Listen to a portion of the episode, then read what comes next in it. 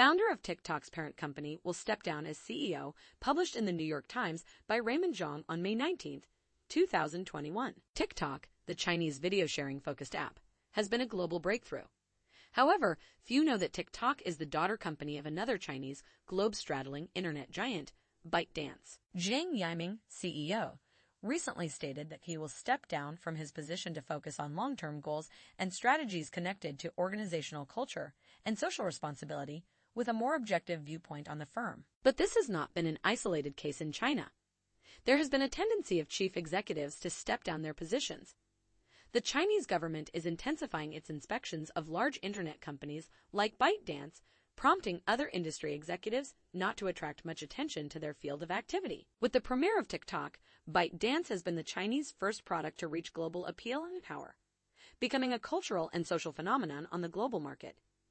This, however, raised significant concerns and concerns regarding digital security measures, since other nations saw China's rising high-tech capabilities as a danger.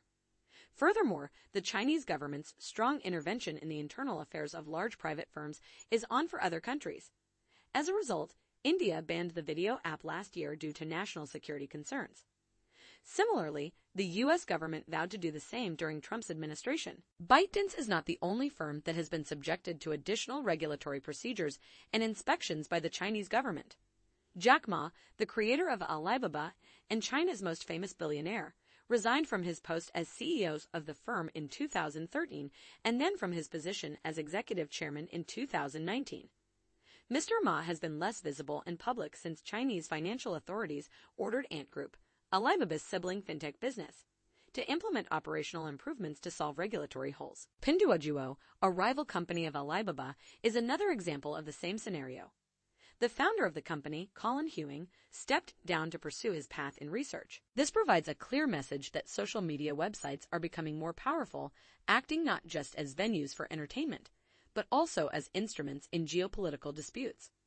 Kevin Mayer, a former Disney executive, resigned after TikTok sparked contentious conversations about national security risks between China and the United States. According to Mr. Zhang's letter, CEOs are involved in day to day management tasks, which causes the firm to become unduly reliant on existing ideas. Whether this is a coincidence or not, Chinese government regulatory pressures are making Chinese internet figures make themselves scarcer in public and avoid much attention on their persona which means that TikTok and similar platforms will be under stricter examinations in the future.